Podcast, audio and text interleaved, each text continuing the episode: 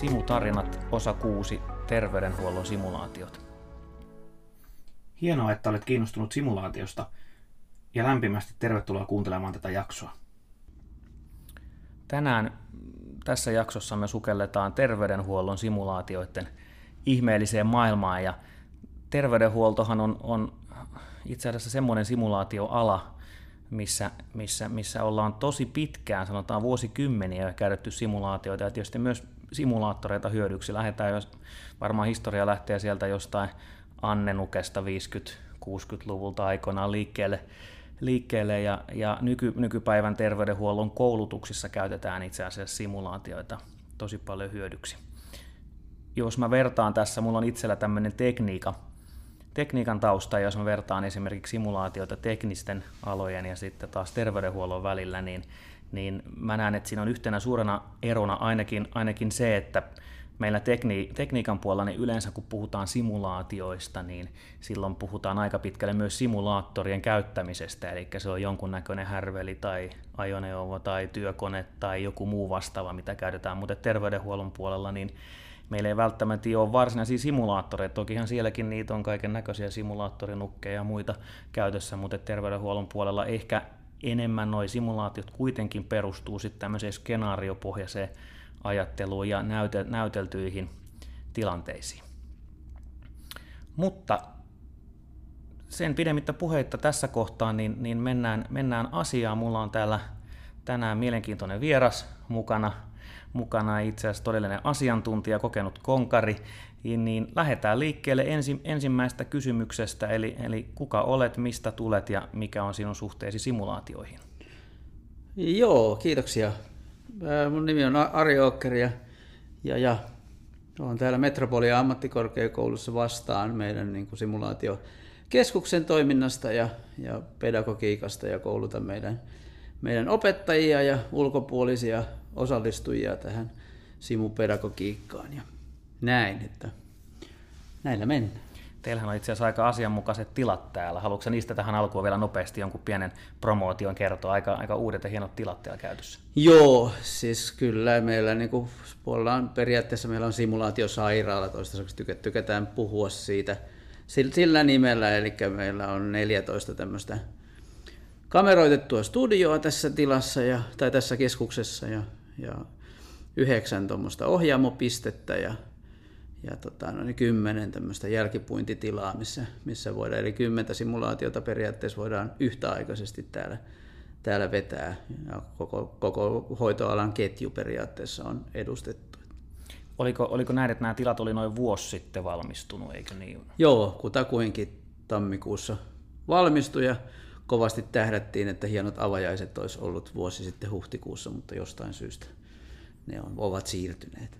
No niin, no mutta se on ihan hyvä, että nyt, on, nyt, nyt olette kuitenkin päässyt vissiin tänä lukuvuonna jo ihan kivasti kokeilemaan simulaatioitakin. Joo, siis ollaan me kokeiltu siitä, siitä viime tammikuusta asti, kun nämä valmistui, että, että sitä mukaan kun välineet vaan, vaan saatiin kytkettyä ja näin. Mehän simuloitiin tuolla väistötiloissa ensin, ensin että kun tänne Myllypuroon siirryttiin tuolta Tukholman kadun kampukselta, niin sit piti, piti tietysti siellä Tukholman kadullakin oli oli semmoinen kolmen studion simulaatiotilat ja näin, niin piti tänne tietysti tultiin väistöön vuodeksi, niin laitettiin vuodeksi sitten tuommoinen väliaikainen simupiste tonne.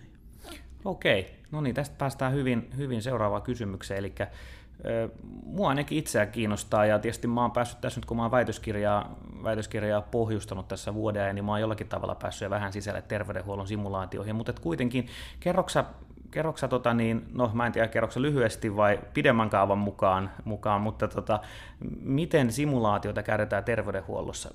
Pystyykö jollain tavalla, mä tiedän, että se kenttä on aika laaja ja siellä on niin kuin sanoit, että teillä on esimerkiksi koko hoitoketju tässä mahdollista simuloida, mutta, mutta pystyykö jotain yleisiä juttuja kertomaan mitä, tai tämmöisiä, mitä on ehkä, mitkä on ehkä eniten käytetyimpiä juttuja niin terveydenhuollon simulaatioissa?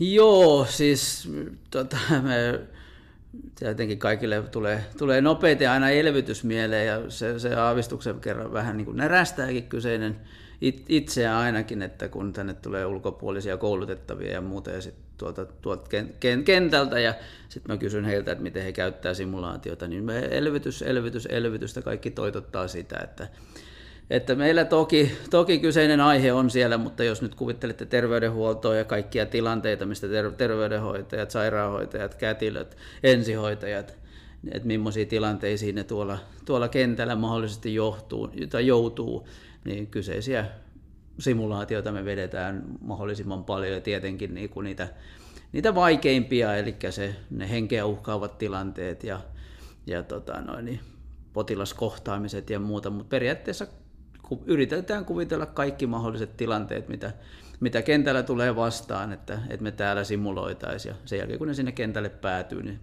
se tilanne on heille periaatteessa tuttu, vaikka ei ne ole koskaan semmoista aikaisemmin oikeasti kohdannut. Tuleeko koskaan semmoisia asioita, tai, vo, tai voiko tulla, tai ehkä, ehkä tuleekin, mutta tuleeko kentällä uusia juttuja, semmoisia, mitkä sitten vaikuttaisi tähän simulaatiokoulutukseen. Eli siellä tapahtuu joku semmoinen juttu, mitä ei ole ehkä simuloitu tai simuloitu tarpeeksi pitkälle, tai, tai ihan kokonaan joku tämmöinen uusi, uusi skenaario, ja sitten se odotetaankin simulaatioihin mukaan. No terveydenhuoltoala on semmoista, että nuo käypähoitosuositukset ja hoitosuositukset tässä munkin uran aikana, että on nyt tota, valmistuin niin kuin palomies ensihoitajaksi tuonne Helsinkiin vuonna 1991, niin se 90-luku ja siitä eteenpäin, niin ne, ne muutokset on niin valtavia, mitä, mitä on ollut, mutta käytännössä yritetään elää niin kuin uusien käypähoitosuosituksen mukaan koko ajan, jolloin semmoista jatkuvaa päivittämistä täytyy tietysti simulaatiossakin tehdä.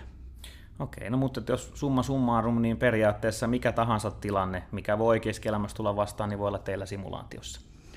Joo, näin se menee, mutta just siinä se on se, että itse, itse pyrkii tietysti olemaan tuolla kentällä, että pysyy, pysyy ajan tasalla siinä ja näin, niin sitten se pieni kompostuskivi saattaa olla semmoinen, että sieltä tulee joku todella mielenkiintoinen tehtävä siellä, siellä kentällä vastaan, ja sitten tämä on pakko vetää noille, noille ensihoitajillekin, niin pääsevät pääsevät sitten siihen, siihen käsiksi, mutta se on tietynlainen kompostuskivi, jos kaikkia harvinaisuuksia, mitä, mitä tulee vastaan, niin pyritään, pyritään valmistamaan. Että ei saisi mennä se keikka edellä, se on se juttu kuitenkin. Niin toisaalta on varmaan aika, aika hyvä pointti, eli jos siellä tulee jotain harvinaisia tapauksia, niin, niin onko niitä sitten kovin järkevä kovin pitkälle vedä simulaatiossa, koska jos sitä peruskauraa kuitenkin käydään simulaatiossa läpi enemmän, niin voisiko se järkevämpi sitten käydä sitäkin. Mutta toki tämmöiset harvinaiset keisit varmaan, varmaan on ihan hedelmällisiä opiskelijoiden kannalta. On, on, mutta se justiin, että, että se ei, ei sortuisi siihen, että menisi menisi se tehtävä edellä näihin simulaatioihin, vaan, vaan aina on se, että mitkä on niin ne opetukselliset tavoitteet ja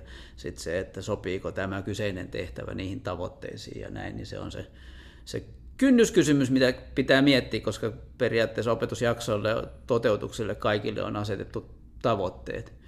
Niin silloin, silloin näiden simulaatioidenkin pitää ruokkia niitä kyseisiä tavoitteita, että ne opintojakson tavoitteet tulisi täyteen, niin, niin silloin niin kuin ensimmäiseksi mietitään niitä ja sitten sen jälkeen mietitään sen, sen tehtävän, extreme-tehtävän soveltuvuutta niihin tavoitteisiin. Just näin, eli tämä on vähän sama ajatus kuin mun, mun väitöskirjassakin, eli nimenomaan se tavoite on se ykkösjuttu, mistä lähdetään liikkeelle ja sitten katsotaan, miten simulaatio siihen soveltuu. Mä kävin, olikohan se viime syksynä vai viime keväänä vai koska mä kävin seuraamassa täällä yhtä simulaatiota. Mun täytyy siihen, siihen tarttua, kun se oli, se oli mun mielestä aika, aika hienosti tehty, jos, jos mennään, niin kuin, tämä on nyt vain yksi, yksi siis esimerkki tietysti teidän, teidän repertuaarista, mutta mun mielestä siinä oli hyviä yksityiskohtia siinä simulaatiossa. Oli, jos nyt ihan oikein muista, niin se oli, se oli tämmöinen, se oli ensihoidon simulaatio, ja siinä itse asiassa lähettiin ambulanssista liikkeelle, eli, eli opiskelijat istuivat ihan fyysisesti ambulanssissa, ja sinne tuli sitten hälytys, ja sitten he käveli, käveli tota tänne tapahtumapaikalle niin, niin sanotusti, ja sitten siellä tapahtui jotain, mutta se oli hauskoja pikku tämmöisiä detaljeita, muun muassa tämä ambul, ambulanssi, juttu. Niin haluatko kertoa siitä vähän lisää? Nämä on aika mielenkiintoisia.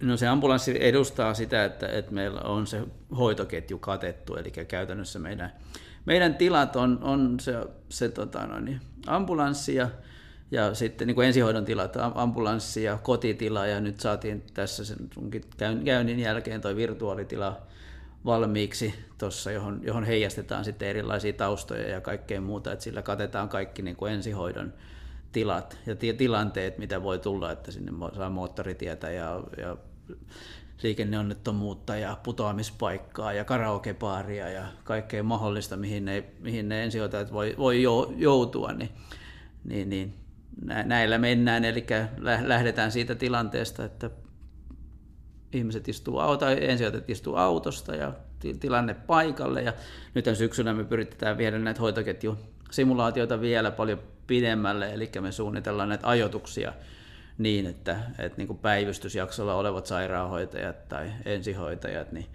osallistutaan yhdessä, tehdään yhdessä näitä simmoja ja viedään se potilas siitä vielä takaisin sinne ambulanssiin. Ja sitten sen jälkeen kuljetetaan päivystykseen, jossa toinen tiimi ottaa sen vastaan. Ja, ja näin ja sitten ehkä siitä sitten teholle ja muuta, että näin, niin kuin, näitä, näitä hoitoketjuja nyt yritetään, koska koko sairaala on, on niin kuin edustettu täällä, niin tässä meidän keskuksessa niin pyritään nyt sitten tekemään simujakin sen mukaan, että, että nämä niin kuin, moniammatilliset tilanteet tulisi tutuiksi näille, näille opiskelijoille jo, jo paljon ennen kuin ne pääsee tuonne kentälle. No toi oli aika mielenkiintoinen, eli niin kuin vähän kuin ketjutetaan näitä simulaatiotilanteita ikään kuin, ja sitten voi tulla ihan toisen alan osaajat ja opiskelijat sitten jatkamaan siitä. Joo, näin se menee kentälläkin, että simu on todellisuuden jäljittelyä ja siihen pyritään täällä niin pitkälle kuin mahdollista. Hyvä. No sä vähän tuossa jo kerroitkin tuosta, sanoit, että teillä on tuo virtuaali uusi tila, mitä itse asiassa mäkään en ole vielä päässyt katsomaan, ja sitten näitä, näitä tota niin, normaali, jos voi sanoa normaali simulaatiotila, ja on, onko vielä, jos puhutaan niin opetusympäristöistä, mitä teillä simulaatiopuolella on, niin, niin haluatko niistä kertoa vielä jotain lisää? Onko siis jotain spesiaalia esimerkiksi, tai haluatko muistaakseni teillä oli myös leikkaussali ympäristö, Joo, ollut? on, on. Siis käytännössä jos nyt luetellaan nopeasti kaikki tilat, niin, niin, niin alakerrassa meidän neloskerroksessa on, on kotitila ja virtuaalitila ja sitten tota, niin synnytyssali ja, ja tota, terveydenhoitajan vastaanotto ja lastenteho ja sitten yläkerrassa on leikkaussali, teho, teho-osasto, päivystysosasto ja vuodeosasto. Ja sitten nämä muutamat on vielä silleen muunneltavissa ja sitten on pari lääkehoidon labraluokkaa, jotka on, on on osana tätä simukeskusta ja sitten muutama tyhjä, tyhjä iso luokka tai iso tämmöinen luento, luentotyyppinen luo, lu, luokka, joska, jos, jotka on kameroitettu silleen, että jos tarvii tehdä paljon tyhjää tilaa ja simuloida siellä mitä vaan, niin, niin näin. Tämmöisellä repertuarilla täällä mennään. No kyllä tuo aika pitkälle, no en tunne ihan sairaala kaikkia toimintoja, mutta kun sanoit äsken, että se kattaa melkein kaikki, niin eihän tuosta paljon jäänyt puuttumaan. Että... No ei äkkisellä ja sitten sit niitä voi, voi muunnella sit, jos jotain muuta tulee mieleen. Hyvä. No sitten mennään, mulla on, mulla on tämmöinen oikein perustavaa laatua oleva kysymys täällä, että e, mikä on sun mielestä tärkeintä simulaatio-opetuksessa? Tai pystyksä, pystyksä sieltä pinpointtaamaan ikään kuin jonkun, jonkun yhden tärkeän jutun vai, vai onko se niin kuin, tai varmaan onkin tietysti se kokonaisuus, mutta, mutta onko jotain semmoisia tärkeitä juttuja tai ihan semmoista, minkä sä nostasit niin kuin ykköseksi, jos sä ajattelet terveydenhuollon simulaatioita? en mä tykkäisi niin kuin pelkästään ajatella terveydenhuollon simulaatiota, kun, kun mitä, missä mennään. Niin kuin, eikä sitten se tärkeimmän löytäminen, niin se nyt on, on niin kuin ihan työn ja tuskan takana, mutta, mutta simu-opetus on, se, se on niin hirvittävän tehokasta, kun sen tekee niin kuin oikein ja ammattitaidolla. että siitä jää niin syvä muistijälki, niin, niin siinä mielessä niin kuin se ehkä yksi tärkeimmistä asioista on se, että pysyy, pysyy tota noin, niin, niin, niin äh, realistisena ne, ne tehtävät ja ne, ne asiat, et, ettei niistä muistijäljistä tule vääriä. Et se on niinku, et teho, opetus on tosi tehokasta ja menee selkäytimeen melkein heti, kun se on niinku, ja pysyy siellä, siellä vuositolkulla sen jälkeen, sen yhden, yhden niinku, tehokkaasti toteutetun tapahtuman jälkeen, niin sit sen muistijäljen kyllä pitää olla ehdottoman oikea ja aito, ettei siellä ruveta sooloilemaan ihan älyttömästi. Niin, ja toi on varmaan just ennen kaikkea totta niin terveydenhuollon alalla, että, sen tosiaan sen simulaatio, se skenaarion ja sen kokonaisuuden täytyy olla mahdollisimman lähelle sitä, mitä se on oikeastikin. Tekniikan puolella se nyt voi olla vähän, vähän sinne päin ehkä joku, joku harjoitus, mutta, mutta terveydenhuollon alalla se ei voi olla sitä.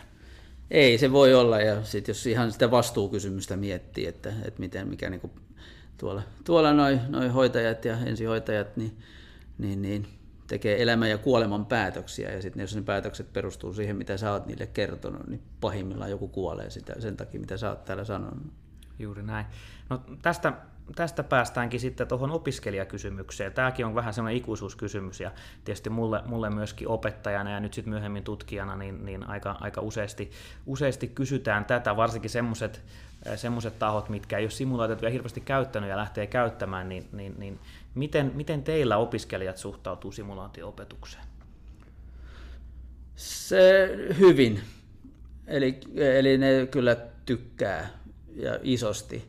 Ja ihan sen takia, että, että se oppimiskokemus on niin iso.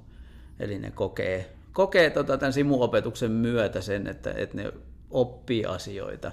Ja kyllä sen on niin kuin nähnyt ihan käytännössä että näitä, näinä vuosina, kun tämän Simun kanssa on ollut tekemisissä ja, ja mikä se vaikutus on siihen, että, että kuinka hyviä näistä opiskelijoista tulee, tulee niin kuin jälkikäteen, niin, niin, tota noin, niin kyllä se on niin, niin valtava, että, että kyllä, ne, kyllä ne on tyytyväisiä ne opiskelijat siihen, siihen oppimiskokemukseen, että pitää olla vaan tosi varovainen, miten niitä opiskelijoita käsittelee, ettei ne niin kuin, koe, että niitä kauheasti arvioidaan tai arvostellaan siellä, siellä simussa. Että se, se että miten, miten siinä toimii, niin, niin se vaikuttaa siihen tyytyväisyyteen tosi paljon. Tule, joo, hyvä. Tuleeko negatiivista palautetta simulaatiosta opiskelijoiden puolelta? Ei, ei, ei, ei käytännössä. Että, että se, että miten epäonnistumisia käsitellään simulaatiossa, niin se on ehkä se, se, niin kuin se avainkysymys siihen, että, että tuleeko niitä ja näin, että tässä kun kouluttajakursseja pitää, niin mä tähdennän niillä kouluttajakursseilla koko ajan, että kun pidätte niitä koulutuksia, niin älkää tehkö siitä simmu-opetustapahtumasta semmoista arvioivaa, mikä on semmoinen, semmoinen iso synti aika monessakin paikassa, että, että he kokee, että, että niin kuin heitä arvioida ja sitten siellä jälkipuinnissa puhutaan, että sinä teit ton ja ton jätit tekemättä ja näin, niin niin nämä tämmöiset tilanteet pitää osata tunnistaa ja, niitä, tota, ja sit niitä pitää pystyä välttämään. Eli jopa se, joka siellä on epäonnistunut siinä simulaatiossa, niin lähtee sieltä positiivisin mielin, että opin taas jotain uutta. Joo, ihan, ihan järkevältä kuulostaa. Miten sitten, jos, jos mietitään opiskelija ensimmäistä kertaa menee simulaatioon, niin, niin Onko huomannut, että siinä, tai varmaan onkin niin erilaiset suhtautumiset voi vähän jännittää ehkä enemmän kuin mitä sit kokeneemmat opiskelijat, mitkä ollut enemmän, tai, vai, tai ehkä tarvii enemmän ohjausta, mikä tietysti on luon, luontaisaakin, mutta onko siinä, siinä niin kuin jotain eroa, sanotaan tämmöistä, ketkä ei ole koskaan ennen, tai, tai voisiko ajatella niin, että sä sanot, että, että negatiivista palautetta ei ole, ei oikeastaan tullut, tullut hirveästi, niin, niin, niin mä voisin kuvitella, että semmoiset opiskelijat, mitkä ensi, ensimmäisiä kertoi niin kuin simulaatioita käyttää, niin se voi olla ehkä vähän eksoottista jopa. Riippuu tietysti koulutustaustasta, mistä sä oot tullut ja mitä sä oot tehnyt, mutta että, sä, näetkö sä siinä, että siinä on niin kuin ero, ero selkeästi niin kuin aloitte, aloittelevilla opiskelijoilla ja sitten vähän vanhemmilla, ketkä on tottunut simuilemaan? Totta kai se on helpompaa siellä, siellä tota, loppuvaiheessa, mutta toisaalta taas niin kuin alkuvaiheessa ne, ne simulaatiot on, onkin helpompia, totta kai ja sitten ne keskittyy tiettyyn aiheeseen ja muuta, ja se, se miten ne, niiden ensimmäisten simujen kanssa toimii, niin ne tietysti ratkaisee sitten koko, koko koulun, että miten, miten täällä sitten ja jatkot tulee menemään, mutta, mutta joo, eli kyllä se, se tota, ensimmäisillä simuilla totta kai niitä jännittää, ja tämä nyt on vähän tämmöistä, tiedän nyt saako tämmöisiä tässä sanoo, mutta, mutta se, että se ilmapiirin merkitys on niin iso, että jos mulla on aloittava ryhmä, jotka tulee ensimmäistä simua, niin kyllä mä yritän varmistaa, että ne on käynyt niin kuin porukalla juhlimassa ennen kuin ne, ne tulee. Että teoriatunnella tulee sanottu, että olette sitten vielä pitänyt tämmöistä luokan bileiltaa tässä näin, niin sitten sanoin, että pitäkää se ennen, ensi viikolla simulo, simulo, simuloida, että pitäkää se ennen sitä, että sitten kun on humalassa törttöily, kavereiden kanssa, niin se, se on paljon rennompaa se simun vetäminen sen jälkeen. No toi oli ihan hyvä pointti, ryhmäytyminen siis. Tätä sä varmaan haet virallisesti. No joo. Niin, tämä oli se virallinen termi. joo, se on, se on iso, iso merkitys siinä, että, että ne uskaltaa mennä sinne, sinne niin kuin toisten katsottavaksi ja tietyllä tavalla arvioitavaksi. Niin, niin, niin, niin kyllä, kyllä se, se vaikuttaa isosti kyllä se varmaan siis ryhmäytyminen ihan yleensä, yleensäkin, niin ainakin mun kokemuksen mukaan, niin ihan millä tahansa opintoalalla tai opiskelualalla, niin on tärkeää, kyllä se on ihan totta. Tota, osaksa sanoa tai heittää jotain haarukkaa, kuinka paljon simulaatioita, vaikka tuntimäärällisesti tai jotenkin esimerkiksi opiskelija, mikä täällä nyt jonkun tietyn tutkinnon, onko se, on se sitten sairaanhoitaja tai kätilö tai ensihoitaja, niin, niin okei, siinä voi olla varmaan ero tai onkin, mutta osaako sanoa jotain sellaista haarukkaa, kuinka paljon se simulaatioita sen opiskeluuransa aikana tulee käymään läpi? No siis tota, näitä nyt kuulun tällä hetkellä tähän meidän pedagogisen työryhmään, joka kehittää koulun pedagogiikka ja on, on tietysti Simu asiantuntijana siinä, siinä ryhmässä ja tarkoitus on saada tuonne toteutuksiin se näkyväksi ja nyt, koska meillä nyt näitä tiloja on niin paljon, niin sitä nyt pyritään lisäämään tosi paljon. Että tota, vielä, vielä vanhalla kampuksella niin saattoi jotkut sairaanhoitajaopiskelijat livahtaa koko koulutuksen läpi ilman, että ne kävi kertaakaan simuloimassa, kun sitten taas niin kuin ensihoitajien kanssa, niin niin, niin en tiedä mikäköhän voisi olla, olla semmoinen järkevä tuntimäärä, paljon me niiden kanssa ollaan, koska joka toteutukseen lähestulkoon sisältyy simulaatioita aina yksi, kaksi, kolme tai neljä päivää. Ja nyt, nyt kun meillä on nyt nämä etäsimulaatiot otettu käyttöön ja näin, eli käytännössä jokainen osallistuu siihen simuun, oli se ryhmä kuinka suuri tahansa – niin se silloin tota, se simu, simuopetuksen määrä tietysti siinä, siinä kasvaa, mutta ja sanoisin nyt näin, että jos nyt keskimäärin toteutuksella olisi kolme, kolmisen päivää simulaatiota per toteutus ja sitten ne käy siellä, siellä lukukaudessa, niin sinne mahtuu ehkä 4-5 toteutusta, niin sitten puhutaan varmaan 15 päivästä lukukaudessa.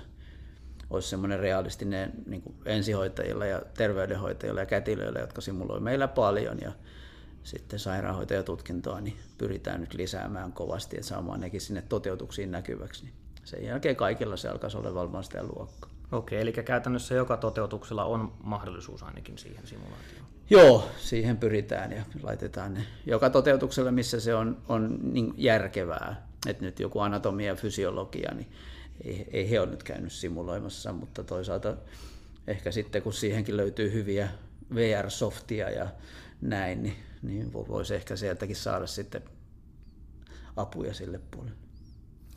Hyvä. Joo, siinä on aika kattava, kattava tota niin, paketti niin kuin opiskelijan näkökulmasta. Onko sulla vielä jotain, mitä sä halusit siihen teemaan lisätä? Mulla ei ainakaan tässä itsellä tule mieleen.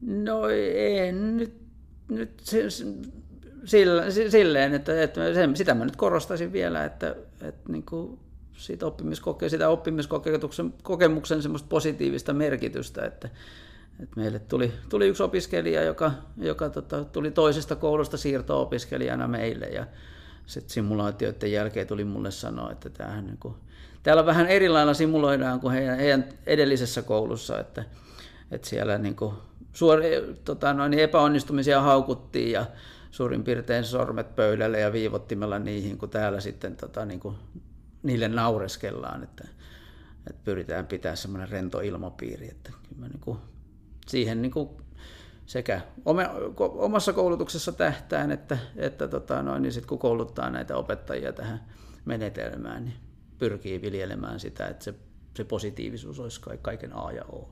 Eikö toisaalta epäonnistuminen ole mitä mahtavin oppimistilanne?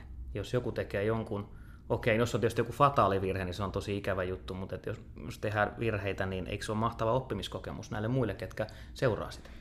Joo, ja siitä käytännössä pitää tehdä myös mahtava oppimiskokemus sille, joka sen virheen teki, että, että niin kuin simu tiivistetysti, se itse simulaatiotapahtuma, se on materiaalin keräämistä sitä jälkipuintia varten, jota se opettaja hyödyntää siellä jälkipuinnissa. Eli näinhän se niin kuin käytännössä menee, että siihen materiaaliin nojataan. Ja se, että, että simun viehätys on siinä, että koska joku yrittää suoriutua jostain, sulla on mielessä joku käsikirjoitettu näytelmä, mutta sun näyttelijä ei tiedä sitä käsikirjoitusta, niin sä et koskaan voi tietää, niin kuin, millaisen materiaalin sä saat käsiteltäväksi sinne jälkipuintiin. Niin tota, tässä se on nyt se se, niin kuin se pedagoginen jujuki, että miten, miten käytät sitä, sitä materiaalia siellä jälkipuinnissa, niin, niin se on se, niin kuin, se juttu. Ja kyllä niin kuin yleisesti ottaen niin paremman materiaalin sä saat, jos siellä on tapahtunut virheitä. Et silloin sitä yleensä tulee kiitettyä sitä opiskelijaa, että kiitos, että toimit noin. noin. Että tota, me saatiin nyt tosi hyvä opetusmateriaali tästä. Joo, tuo jälkipuinti on mielenkiintoinen juttu, koska näin, jos mä taas vähän vertaan, mun on pakko aina vähän verrata, kun mä itse edelleen sieltä tekni- tekniikan puolelta, niin, niin, niin mulla on niin kuin siinä semmoinen, semmoinen tota, niin selkeä ero edelleenkin näistä, tai, tai yhtenä osana, osana vielä, että terveydenhuollossa on ihan selkeästi, niin tuohon jälkipuintiin panostetaan ihan eri tavalla. Okei, tiedän, että on paljon tekniikka-alojakin, missä tehdään jälkipuintia, ja niinhän se pitäisi aina tehdä itse asiassa jokaisen simulaation jälkeen, mutta, että, mutta että se on niin kuin yksi vahva puoli terveydenhuollon puolella, että siihen panostetaan tosi paljon. Ja, ja silloin kun mäkin olin täällä, täällä viera, vierailulla ja sain seurata sitä teidän, teidän tota, niin, tai itse asiassa useampikin skenaario, mitä te kävitte läpi, niin, niin, niin se oli tosi kiva sitten se jälkipuinti. Sitä käytiin niin kuin, ja analysoitiin tosi tarkastikin, ja muistat, että siellä oli ihan pieniäkin juttuja, juttuja mistä, mistä sitten tehtiin, tehtiin niin kuin numero siinä mielessä niin kuin positiivisessa mielessä tehtiin numero ja käytiin sitä läpi, että toi, toi, toi ei ehkä ollut hyvä lähestymiskulma tossa, ja että, että se oli niin kuin tosi analyyttinen, vaikka sinänsä se ei sinänsä vienyt kovin pitkän aikaa, mutta siinä käytiin, okei, okay, mä en tunne substanssia, mutta käytiin mun, mun mielestä kuitenkin semmoisia asioita läpi, mitkä oli tosi tärkeitä sen kyseisen skenaarion kannalta. Joo, ja se, siinähän se viehätys onkin, koska siellä, siellä niin tallennetaan se suoritus ja käydään sitä, sitä tallennetta läpi ja sitten, että mitä ajattelet tossa ja miten tuo vaikuttaa sun ajatteluun ja päätöksentekoon tai niin kuin yleisesti ottaa ihmisen päätöksentekoon. Ja täytyy sanoa, että, että se, missä tässä, se osa-alueet, missä tässä on itse vaivihkaa kehittynyt, niin on inhimilliset tekijät, koska se, että näkee, että miten ihminen ajattelee ja miten ihminen toimii ja, ja sit siihen, sitä, siihen pyrkii niin kuin siellä jälkipuinnissa. Et ei pelkästään se, että mikä on se teoreettinen osaaminen, mihin, minkä pohjalta sä teet niitä päätöksiä, että mitkä kaikki tekijät siinä ympäristössä vaikuttaa siihen sun, sun päätöksentekoon ja näin. Että siellä, se analysoitavaa on paljon, mutta se, että osaat keskittyä niin kuin olenlaiseen sen jälkipuinnin sekä se lähellä laukalle, niin siinä on oma, oma hommansa. Siinä, siinä täytyy olla todellinen substanssiasiantuntija ja simula- simulaatioiden kokenut konkari, näin, näin sanotusti, mutta hyvä. Mennään hei sitten vielä, vielä, mulla on tässä muutama kysymys vielä jäljellä, niin, niin tosi mielenkiintoista keskustelua kyllä kaiken kaikkiaan. Mennään semmoiseen kysymykseen, sä tuossa vähän pohjustitkin tuossa alkuvaiheessa, kun, no kun kerroit sitä, että kuka oot ja ja, ja mistä tuut ja mikä sun suhde simulaatioihin on, että sulla on tosi pitkä kokemus, niin, niin miten nämä simulaatiot on sun mielestä kehittynyt tässä vuosina, vuosikymmenten aikana? No jos mietit sitä, muistaaksä esimerkiksi sun ensimmäisen simulaation, se ehkä oli, oliko sun omalta opiskeluajalta tai sitten opettajauralta, mutta et muistatko, mitä siinä tapahtui, jos vertaat sitä nykypäivän simulaatioihin, niin mitkä on suurimmat erot? No varsinaisesti ensimmäistä siinä simutilassa tehtyä simulaatiota en muista, koska mä sain toimeksiannon 2006 meidän sinne vanhalle kampukselle rakentaa semmoinen simulaatioyksikkö tämmöiseen niin kuin, niin kuin lehtiartikkeliin perustuen, että lyötiin vaan lehti eteen ja lue tosta ja rakenna meille tommonen. Ja sitten se, että, että, tota, että siinä, siinä, siinä, uudessa tilassa sitten, tai itse asiassa se oli, se oli vanha tila, joka se löydettiin, mutta mutta siinä tilassa sitä ensimmäistä simulaatiota en muista. Mutta sen muistan, kun siirryin tuolta kentältä opettajaksi. Et se, sekin tapahtui silleen niin kuin vaivihkaa, että mulle vaan soitettiin.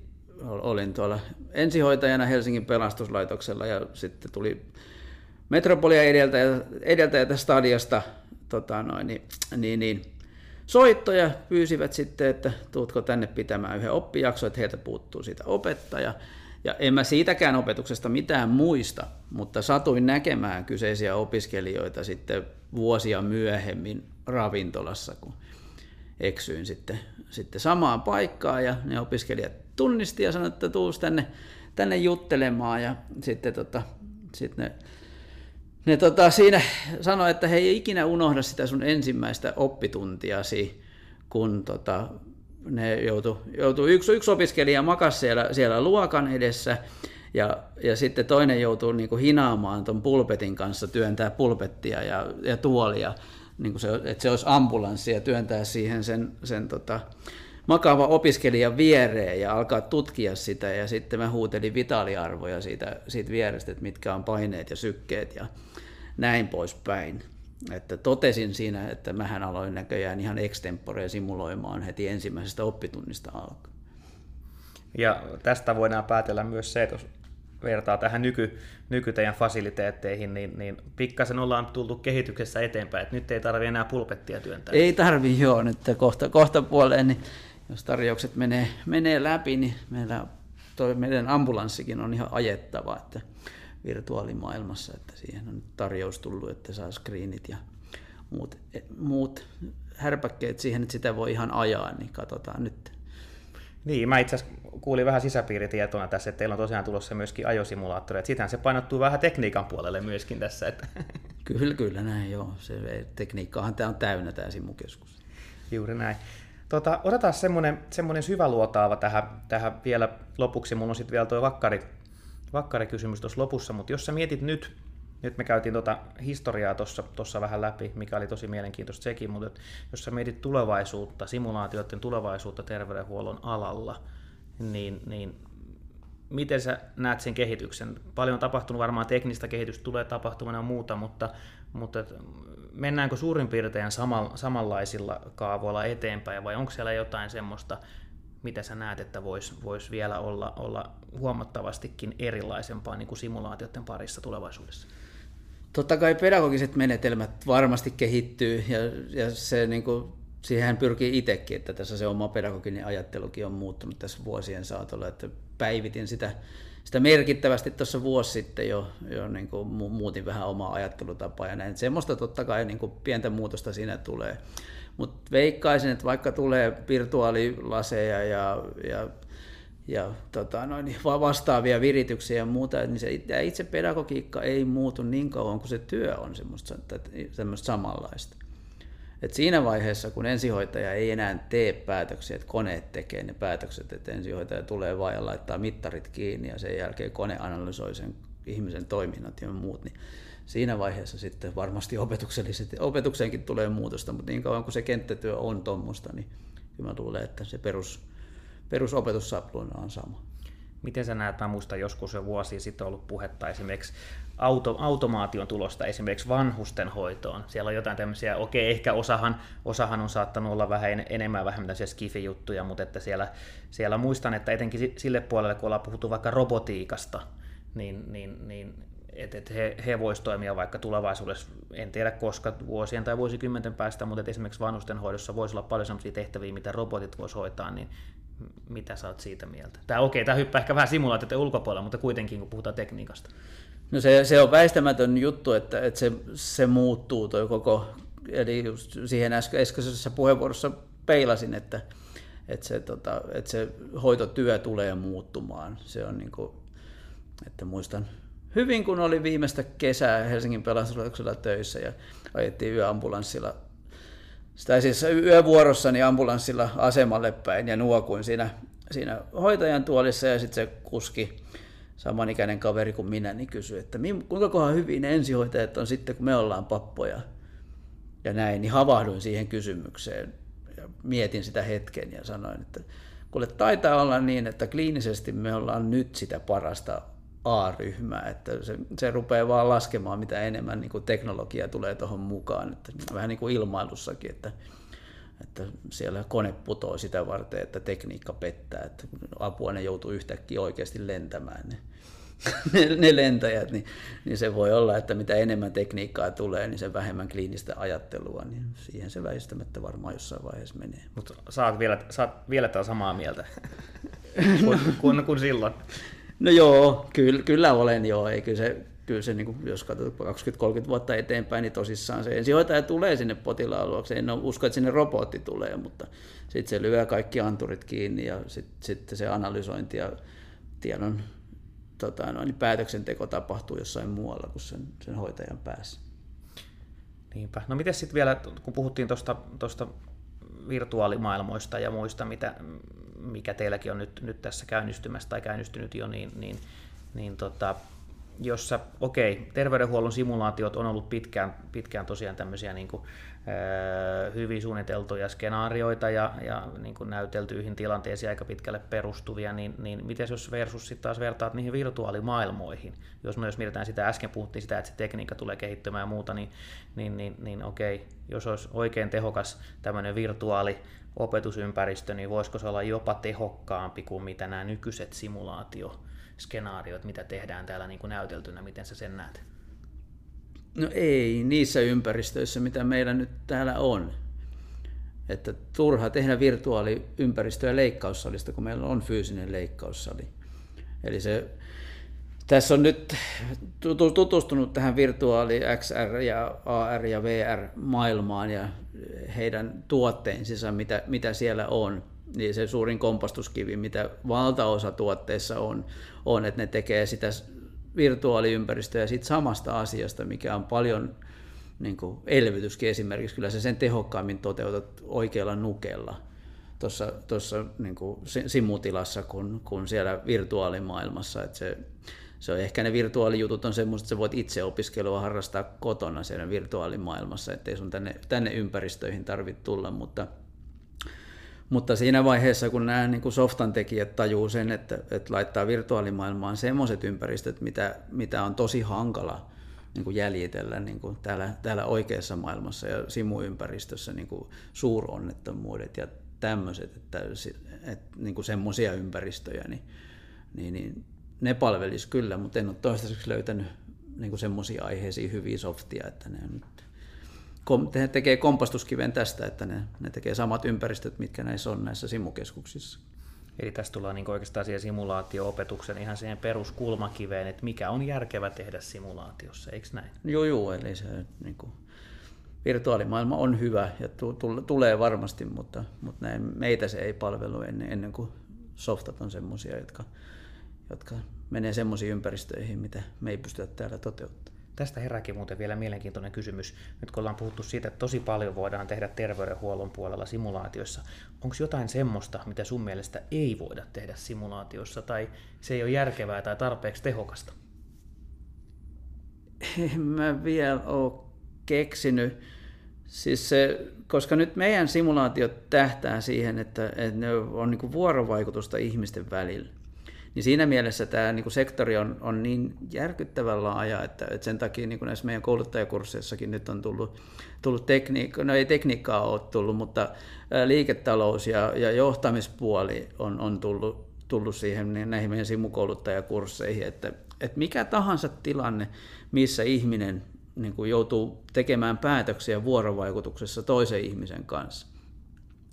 On se sitten hoidollinen tai, tai ihan niin kuin myyntitilanne tai esimiesalaiskeskustelu tai mit, mit, mitä tahansa, niin, niin kyllä niin kuin tämä, tämä menetelmä toimii ihan kaikkiin niissä. Että, että nyt kun sä oot tekniikan edustaja, niin voit ehkä itsekin vastata siihen kysymykseen, koska mä joskus esittelin tätä, tätä simua tuolla meidän, meidän koulun opettajakunnalle yleisesti ja, puhuin, puhuin tästä, niin sitten insinööripuolen opettaja tuli kysymään, että että mihin, mihin tota, no, niin meidän alalla tätä simulaatiota voisi sun mielestä käyttää.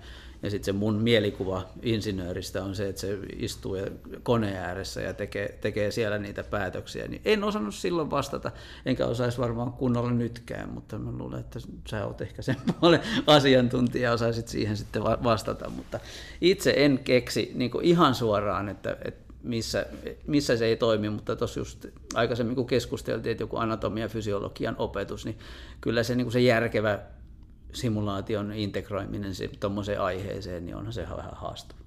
Joo, tämä on ihan hyvä, tosi hyvä pointti, kun sä nostit tämän esille ja sanoit, että simulaatio voi melkein käyttää niin kuin missä tahansa. Niin mä oon ihan, ihan sama mieltä sun kanssa siitä. Oikeastaan se soveltuu melkein mille tahansa alalle. Toki sitten taas voin heittää tähän vastakommentin näin, kun tähän insinööriyteen viittasit ja, ja sitten tekniikkaan, niin, niin tekniikan aloilla kyllä on vielä aika paljonkin itse asiassa semmoisia juttuja, mitä ei ole sanotaan järkevää ja ehkä tehokasta tehdä simulaatioissa vielä tässä kohtaa, mutta se liittyy aika pitkälti niin kuin teknisiin juttuihin.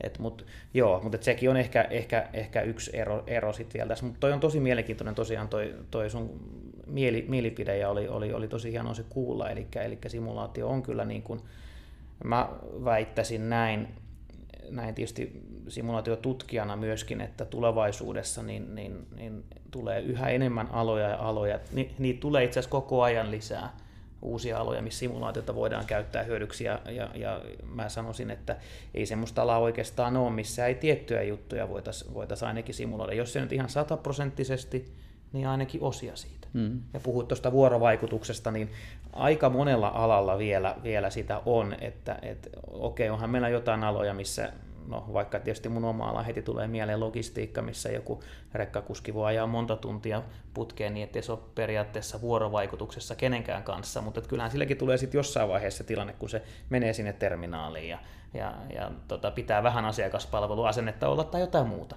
Että et, et toi on niin kuin siinä mielessä erittäin, erittäin hyvä, hyvä pointti. Joo, sitten mulla ei oikeastaan tässä ole enää jäljellä, kun tämä mun, mun viimeinen vakiokysymys, tämä meidän niin sanottu simutarinoiden nimikkokysymys. Kysymys, eli, eli tota, vai onko sulla jotain, mitä sä haluat vielä lisätä?